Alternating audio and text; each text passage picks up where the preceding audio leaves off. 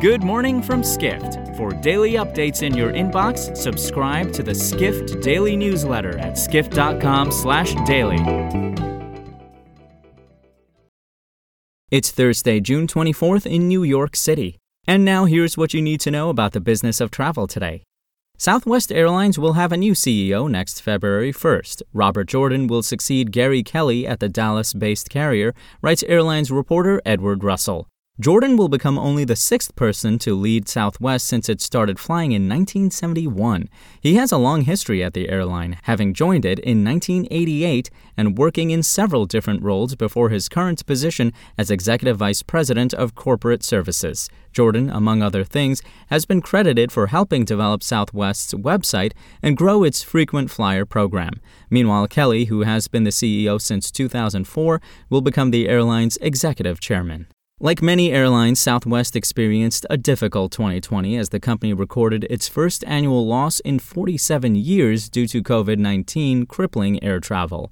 But the airline was able to avoid having to furlough staff thanks to government relief, and it has also expanded its route map in the midst of the pandemic.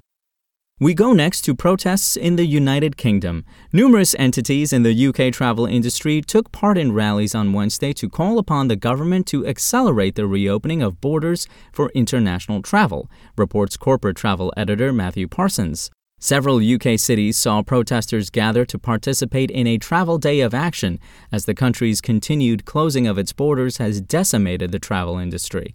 195,000 travel jobs in the UK have either been lost or could be lost during the pandemic, according to tour operator representative the Travel Association.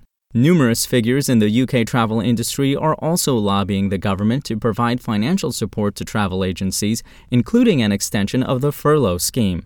Travel agencies feel additional furlough support is needed because early on in the pandemic, they were unable to benefit from aid packages as they had to continue employing staff to provide refunds to large numbers of customers.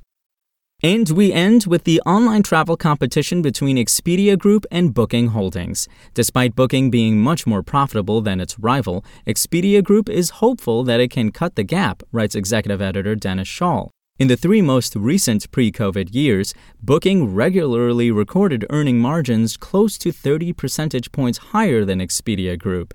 But Expedia Group CEO Peter Kern said at a conference earlier this month he believes his company can produce margin improvements because of work it's done to cut costs and improve customer service. He added that Expedia Group has taken steps to improve its performance marketing by combining brand teams that had previously worked separately.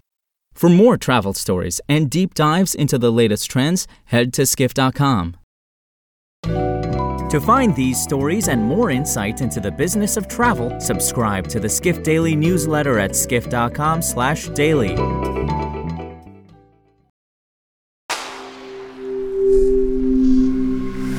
Spoken Layer